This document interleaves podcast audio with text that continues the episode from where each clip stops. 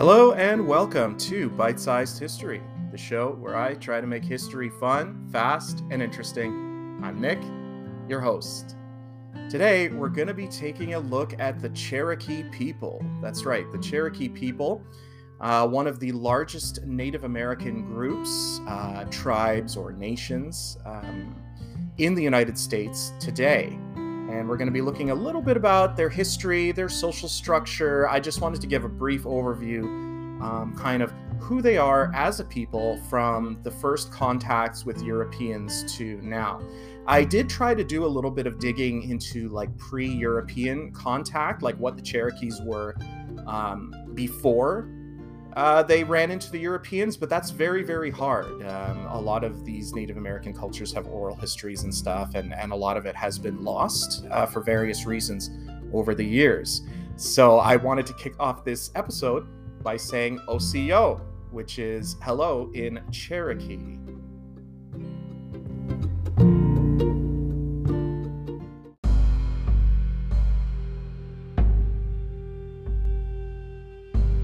Okay, so let's kick things off with a little bit of Cherokee history from earliest contact with Europeans in the 1500s to the dawn of the 19th century, so the beginning of the 1800s. Uh, and I'm drawing like kind of a dividing point there because once you start getting into the early 19th century, things, there was a number of really rapid moving, tumultuous events in the history of the Cherokee people that really changed things forever. But let's start in the 1500s.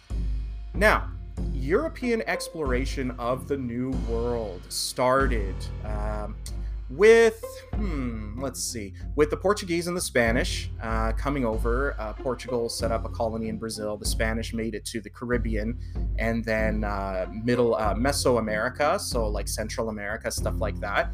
Uh, but there were Spanish explorers who started exploring the lands that would eventually become the United States.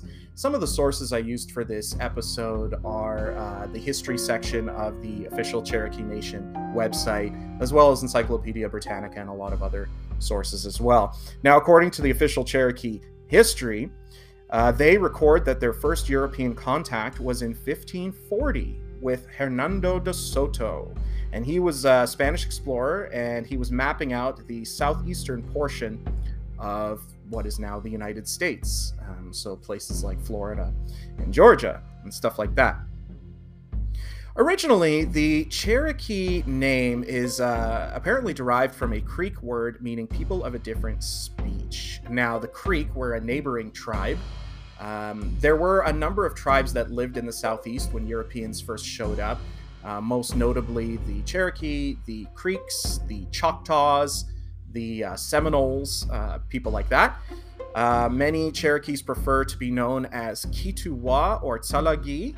And at, let's say, the middle of the 17th century, so a few generations after first contact, they're believed to have numbered some 22,500 people. Uh, that's from Encyclopedia Britannica. And their ancestral lands are believed to uh, have been comprised of 40,000 square miles i.e., 100,000 square kilometers of the Appalachian Mountains in parts of uh, what is now Georgia, eastern Tennessee, and western parts of what is now North Carolina and South Carolina. So, very much uh, a mountain people.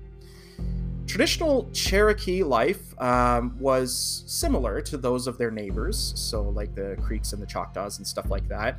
The Cherokee Nation was essentially a confederacy uh, of different um, like villages. Okay, so and a confederacy of native peoples is not a new thing, and it's not unique to this area. Um, far to the north, like in the colonial period of you know upstate New York and uh, the French and Indian War and stuff like that, you did have the Iroquois Confederacy um, and their ancestral lands are upstate New York, and the Iroquois Confederacy was uh, people like the Mohawks, uh, the Oneida, the Seneca, people like that. And it's just interesting if, if I could draw a parallel. The Iroquois people, uh, Cherokees are North American uh, natives of Iroquoian lineage.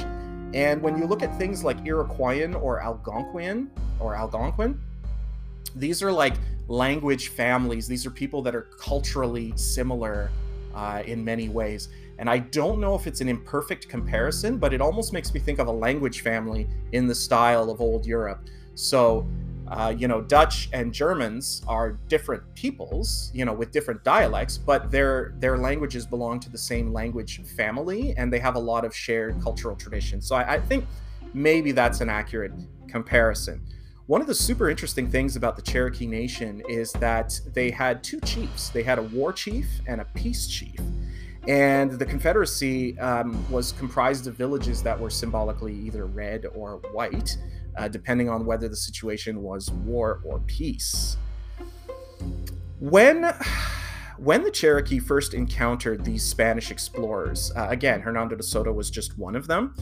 They had um, they had the technology to make stone implements, so they would like chip flint and stuff like that, and they would have knives, axes, chisels, spearheads, and stuff made of sharpened stone. They knew how to make baskets, uh, pottery, and they cultivated corn, beans, and squash. And again, that is not unusual at all for North American native peoples. Like, uh, again, the Iroquois Confederacy to the north, um, these three crops were so important that they were called the Three Sisters. And it was actually pretty cool the way that they would almost like symbiotically plant and grow and harvest them together. Now, what do I mean by this? Is like, you would have the corn that grows straight up and then the squash on the ground, which provides a little bit of ground cover, and the corn stalks provided um, like a vertical support for the beans to grow up. So it's like each of the three crops would in some way support. And i guess whether they knew it or not um, it was good for the soil like the different vitamins and stuff like that.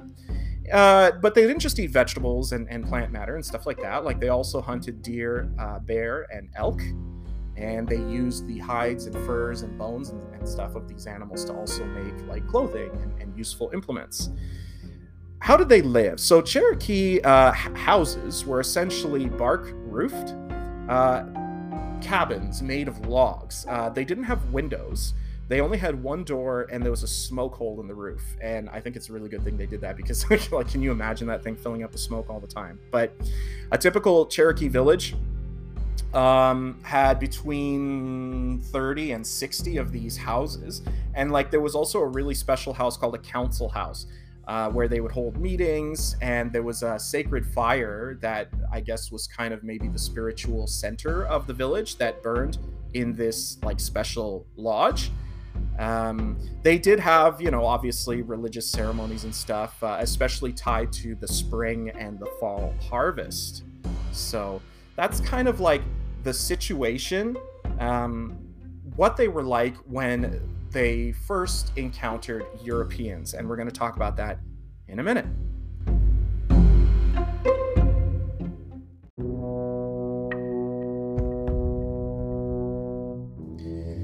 The 18th century bore witness to an increasing uh, let's see, development of friction and conflict, but also integration and cooperation with the new European settlers who were arriving in the area.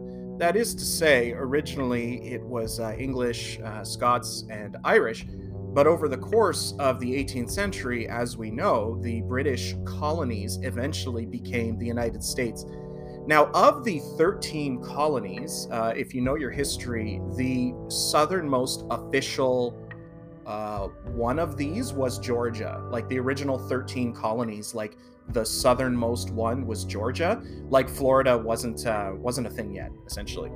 So, according to the Cherokee history, the first treaty between the British and the Cherokee Nation was in 1725, with the Cherokee Nation uh, quote, being recognized as inherently sovereign through those nation to nation agreements. So, as part of the official Cherokee history on their website, they uh, stress that these were treaties between two sovereign nations and not between, you know, an imperial power and like a conquered people.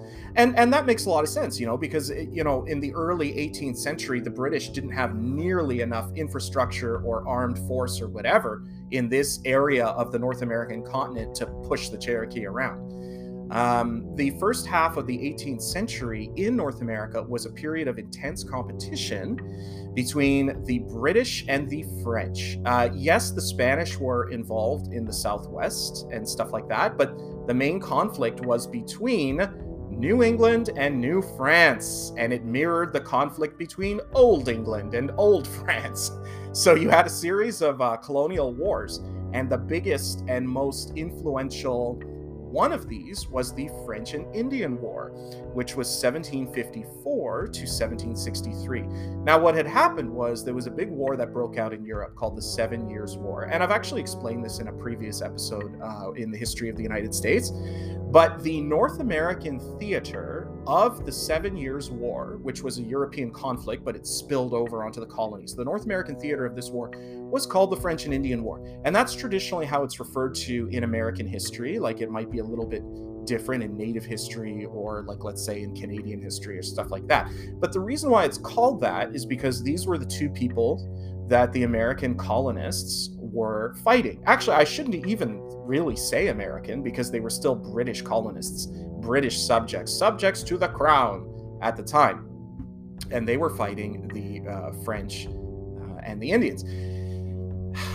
So the Europeans were divided and fighting each other, and the natives in the north on the North American continent were also divided and fighting each other. Um, the natives were by no means united in these colonial conflicts. Uh, again, you know, like if you want a good uh, reference point for this, I always recommend the film Last of the Mohicans. Uh, if you want to see what it was like to live in those colonies and a representation of the kind of um, shadowy musket and tomahawk style of warfare that was uh, predominant during the French and Indian War. Um, long story short, a lot of European soldiers, European regulars came over here and they found that the style of fighting that was popular in Europe, like volley fire in an open field, just did not apply to native skirmishers in dark woods. Anyway, so the point I was trying to make is the natives themselves were also divided. Some of them allied with the French, uh, most no- notably like the Huron peoples, and uh, some of them allied with the British. And during the French and Indian War, the Cherokee people sided with the British Crown. And this continued until, as a result, one of the many results of their support in this war is they owed a lot of money uh, to the British Crown. So in 1773, the Cherokee and the Creek peoples in the southeast um, essentially were like forced or strong armed by the uh, British Crown to cede more than 2 million acres in Georgia through the Treaty of Augusta uh, to kind of pay off some of their, their debts.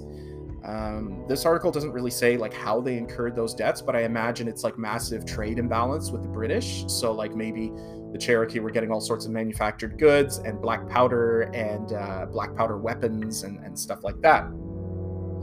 The reason why I bring up this treaty in 1773, which is right before the outbreak of the American Revolutionary War, which would start only two short years later in 1775, is because it's like part of this long, it's so unfortunate, this long series of treaties where some power, you know, either the British crown or eventually the new American government makes promises to the Cherokee people and then they break those promises and then they take more and more and more land and kind of the Cherokee are left in a position of like do, do we violently resist or do we accept this or you know this or that? Um, so here we are now on the eve of the American Revolutionary War. So we're in the final, let's say, quarter of the 18th century, and the time and place is the southeastern United States.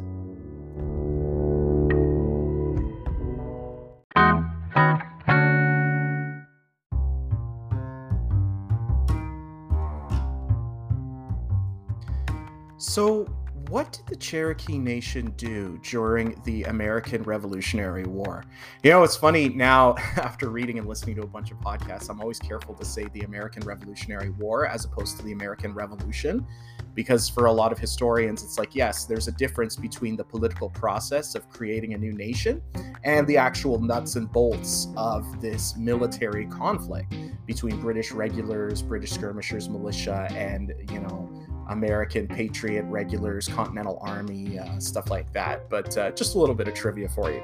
So during the American Revolutionary War, the Cherokee Nation sided with the British Crown, you know, becoming de facto loyalists. And they did this because the leadership at the top uh, they believed that the British Crown was more likely to support their existing land rights and their existing boundaries. Essentially, they didn't want to take a chance on a new, rough and ready, untested government. Um, and they saw that, like, the British Crown being across the sea was just more likely to stand up for their interests rather than settlers and colonists who lived right next door and might, you know, figuratively speaking, look over the fence and be like, hmm, I wonder if I could take those pasture lands or, or that uh, that valuable land over there or, or this pond or this creek or whatever. In 1775, the Overhill Cherokee, they signed a treaty in Kentucky uh, it was called the Treaty of Sycamore Shoals, and they sold an enormous amount of land to this company called the Transylvania uh, Land Company. And it's just funny, like Transylvania. No, it has nothing to do with vampires.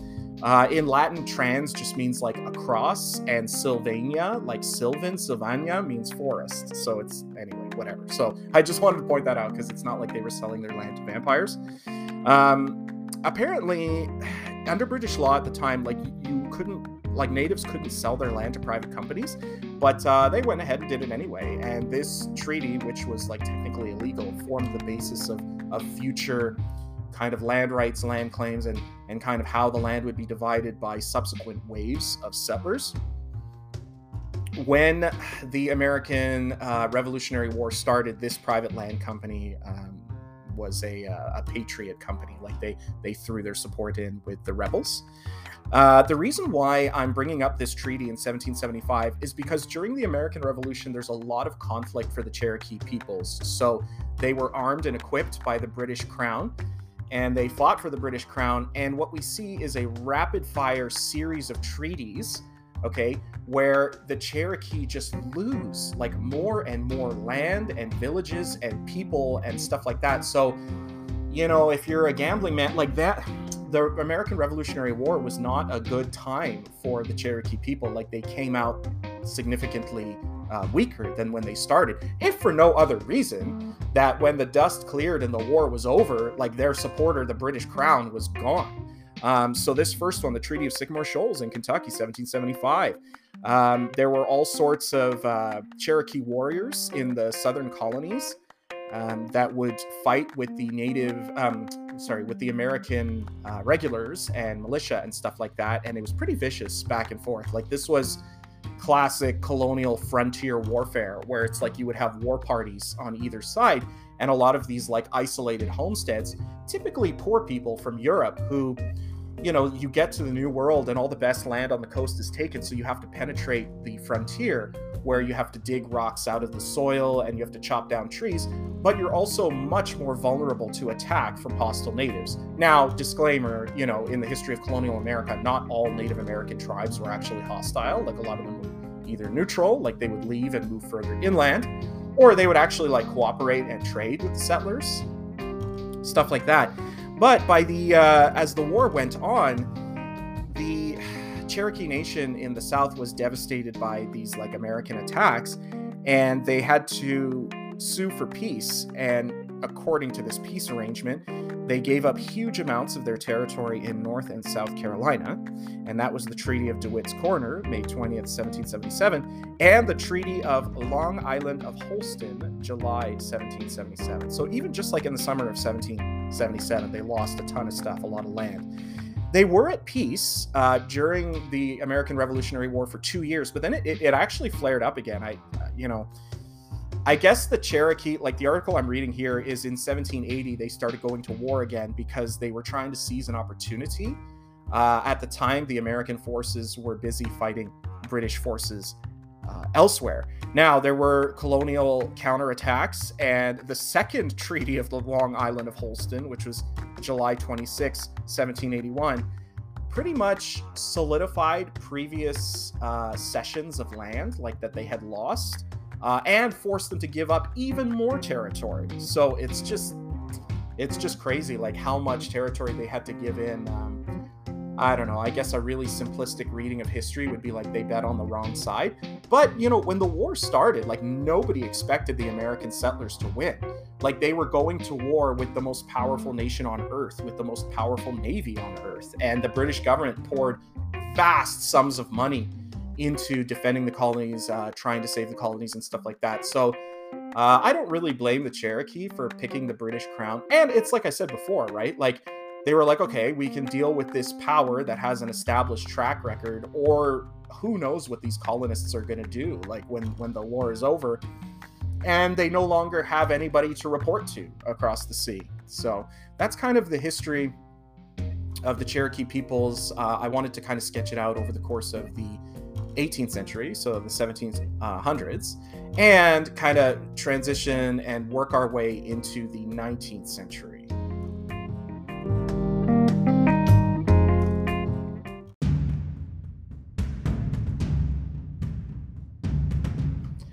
The years of the early 19th century were a time of rapid integration and assimilation of aspects of colonial society into that of the Cherokee Nation um, for their own benefit. So the Cherokee started adapting to the ways of their neighbors.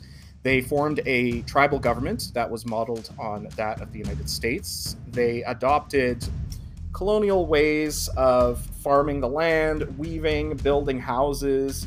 They created an alphabet. Um, and a fancy word for this is called a syllabary. Um, it's a way of writing down your language. And they developed a unique alphabet for the Cherokee language. Uh, many Cherokees started sending their kids to missionary schools to learn English. Um, there were even a few Cherokees who started owning uh, slaves, like African American slaves that had been brought over from across the sea or, you know, traded from other colonies and stuff like that. The Cherokee Nation translated uh, the Christian scriptures, started publishing some of their own stories and legends in their own language, and they published their first newspaper, which was called the Cherokee Phoenix, a started publication in February of 1828. Now, the big thing that happened during this time period, uh oh, gold was discovered on Cherokee lands. So in 1828, near Dahlonega, Georgia, the uh, there were a few prospectors that discovered gold, and oh, jeez, that's kind of the classic story of uh, American expansion into the West is like they're not interested in this plot of land in X, Y, or Z county or territory or whatever until you know they discover like gold uh, or silver or oil or something like that. So this gold rush actually on Cherokee lands in the early 19th century is actually one of the first recorded gold rushes in American history. Um, this predates, you know, the California gold rush of 1849 or anything like that. So within a few years, they were essentially pushed to the negotiating table with the US government. So they thought that one of the reasons why the chiefs were so eager to kind of adopt European ways or Western ways or American ways was uh, they thought it would protect their society and their culture. But unfortunately, that didn't happen. In December of 1835, there was a treaty called the Treaty of New Echota or Echota, I'm not sure. But it was only signed by a small minority of the Cherokee people. But what it did is it gave to the United States, well, not gave, but sold to the United States all the Cherokee land east of the Mississippi River. Like, so we've seen in previous treaties, remember when I started the episode, like their traditional homeland was the highlands of Kentucky, uh, western North Carolina, western South Carolina, Georgia, stuff like that. By 1835, that's all gone. Like all of that sold to the US government for the sum of 5 million dollars. Like that's not really a lot even even then. Um, apparently the story goes that like the overwhelming uh, majority of the tribal members were not okay with this and they rejected the treaty and they um, took it uh, all the way to the U.S. Supreme Court. And unbelievably, the Supreme Court actually gave a decision that favored the Cherokee people, saying that the state of Georgia had no jurisdiction over the Cherokee and no claim to their traditional lands, which is which is Wow. Now, unfortunately, the officials from Georgia, like the state officials, just promptly ignored that Supreme Court decision. Um, and President Andrew Jackson refused to enforce the Supreme Court decision and just went ahead and Congress in 1830 passed the Indian Removal Act uh, to basically force everybody that was left in those lands out. Um, and it's very, very sad. It's a very dark chapter of American history, um, and historians have called it the Trail of Tears. So let's take a look at the Trail of Tears.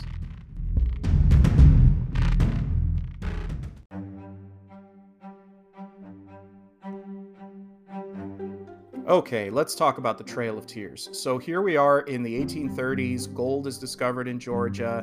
There was the Treaty of New Echota, which again was not supported by the majority of the Cherokee Nation. You have President Andrew Jackson with the Indian Removal Act, stuff like that.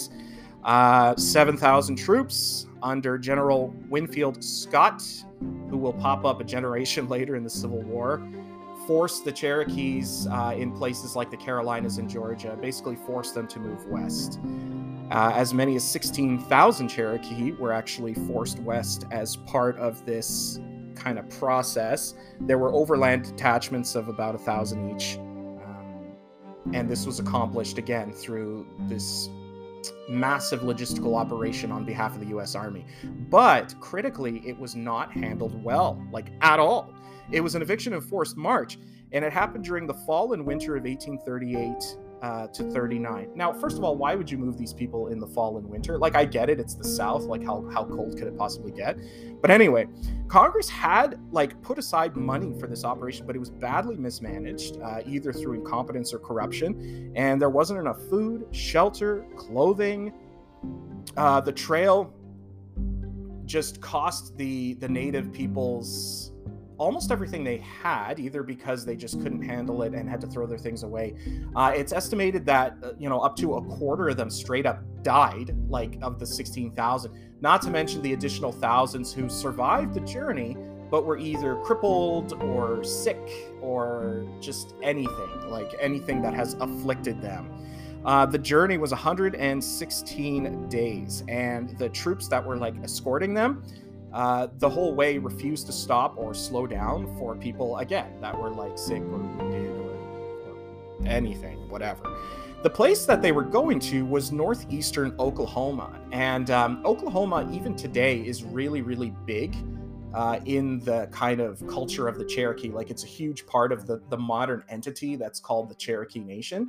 And I'm going to get to that at the end, like kind of, you know, how many Cherokees are left and, you know, roughly where do they live or whatever.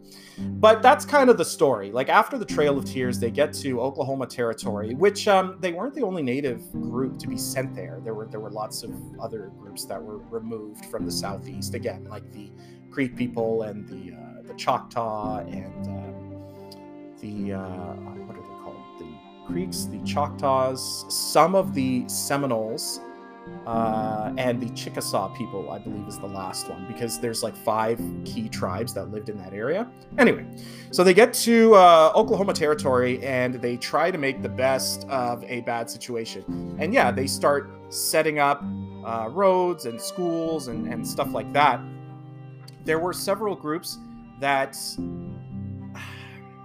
kind of there were groups that like not all of them were forced to go. Like some of them fled a little bit to the north or or whatever. And to this day uh, not all of the modern cherokees uh, today live in oklahoma territory. But a huge amount of them do so they they set up this new Cherokee Constitution uh, on September 6, 1839, and that's actually like the seal when you go to like the Cherokee Nation website. There's like the Great Seal of the Cherokee Nation, and it has a date on it, and like that's the date. Uh, that's kind of like the official starting date of like the modern Cherokee Nation. So yeah, they they set up, you know, a newspaper, schools, businesses, all sorts of stuff, just, you know, making a living in this new home of Oklahoma territory.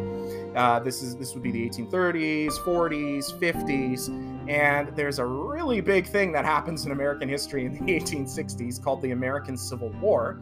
Um, and just like briefly speaking, uh, a, a, lot of Cherokees during the like the Cherokee Nation was was kind of split by this issue of slavery and the issue of the Civil War. Now, according to the Cherokee Nation website, they say that the Cherokee Nation uh, obviously was not technically part of the United States, but it was forced to take sides.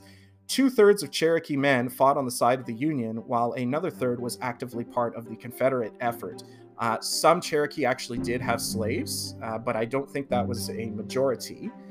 Um, there was a, a, fort kind of on the Indian territory that was abandoned early in the war. So after that point, the uh, principal chief Ross, this guy John Ross, like he was like one of the high chiefs of the Cherokee people, uh, threw in his support for the Confederacy.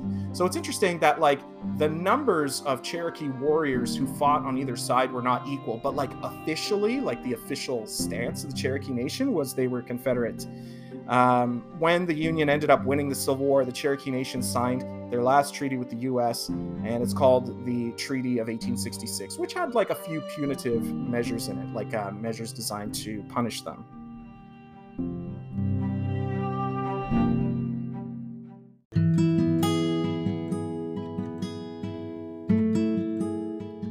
For the next hundred years, from roughly the 1860s to the 1960s, the Cherokee Nation uh, in Oklahoma just kind of like did its own thing. I think there was a process of slow decline because uh, up until Oklahoma gained statehood, each tribe in the Oklahoma Territory had like an allotment of land and they had like a semi autonomous government that was like modeled on the American system but uh, when Oklahoma became a state in 1907, um, that land was kind of chopped up and given to like individual private members, and the people of the Cherokee Nation became Oklahoma citizens. Uh, like citizens of the state, uh, a lot of their infrastructure was like dissolved and stuff, and, and like absorbed into like the state model. Um, so what we see is like the culmination of this is uh, according to Britannica, tribal governments were were effectively dissolved in 1906, but you know, kind of existed in a limited form. According to the Cherokee uh, Nation website, this this kind of started to turn around in the 1960s, actually uh, in parallel with the civil rights struggle in the United States of Black people. So, like in the United States in the 60s, very tumultuous time you know, you've got like the Vietnam protests, JFK gets shot. Actually, JFK wasn't even the only public official, you know, Bobby Kennedy and Martin Luther King and stuff like that. Uh, but it was a very tumultuous time. And part of that struggle uh, was this, this push for Native American rights. So there was um, a little bit of a, of an upswing in kind of what the Cherokee Nation were doing on their own lands. So they passed something called the Principal Chiefs Act of 1970 and that uh, kind of opened the door, opened some channels for the Cherokee Nation to once again have their own government and uh, popularly elect tribal officials so they could start like electing their own people. In 1971, the first Cherokee Nation election took place, uh, and that was the first one in nearly 70 years. So, you know, more definitely more than a single generation. And they had a new constitution that was ratified in 1975. So that's kind of the situation that we're in now. Um, you know, like you had that that century after the Civil War, which was kind of like just getting by, just trying to survive. Oklahoma statehood in 1907, and that changed things too. And again, you know, Cherokees in the years leading up to the 1960s, like if you look at the first half of the 20th uh, century, uh, yes, uh, a bunch of them went to go fight in World War One. A bunch of them went to go fight in uh, World War II, and it's just sad that like they went back to America, and, and despite having fought equally for the country, we're not treated equally. But anyway, whatever. That's my soapbox.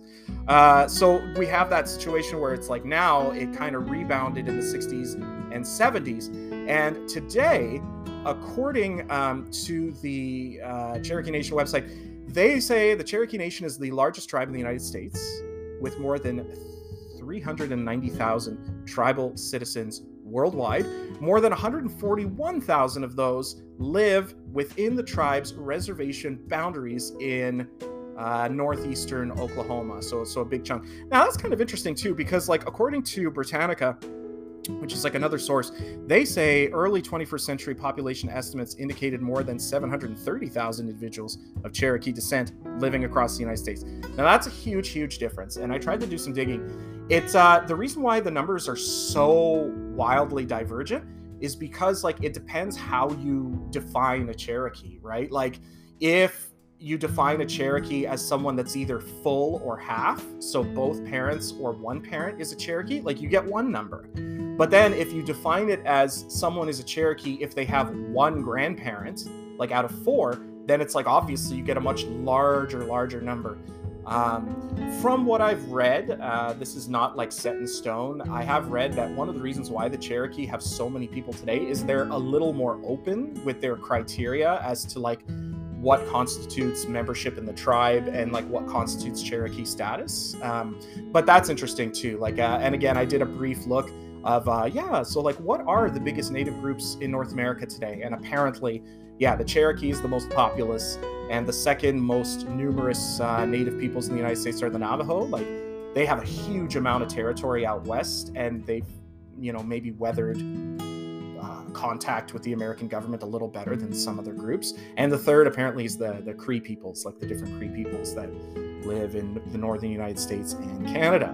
So that's kind of the situation uh, as it is today. And um, you know, they they still, according to this website, the Cherokee Nation has approximately 11,000 employees, and they're one of the biggest employers in northeastern Oklahoma um, their impact on the Oklahoma economy in the fiscal year 2018 was $2.16 billion. Uh, they have their own hunting and fishing rights. They have their own schools. Their language is still um, in use, like their their written language and stuff like that. Do you remember that uh, that newspaper I mentioned called the Cherokee Phoenix, uh, founded in uh, the 1820s? Yeah, that's still around. so very interesting stuff.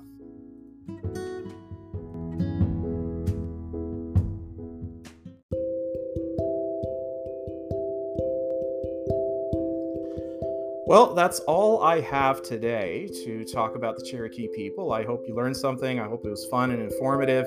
I tried to give a brief outline of some of the critical events in their history. And uh, yeah, I hope you enjoyed it. I looked up how to say goodbye in Cherokee. Uh, now, apparently, there isn't like a straight up simple word for goodbye. Uh, their phrase for saying uh, goodbye is until we meet again, kind of like in French when you say au revoir, like it means like until I see you again.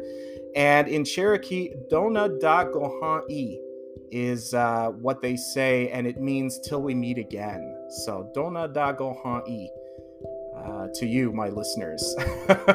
this has been Bite Sized History, the show where I try to make history fun, fast, and interesting. I was Nick, your host. Listener mail can be sent to bite sized history podcast at gmail.com. And once again, thank you so, so much for listening. Goodbye.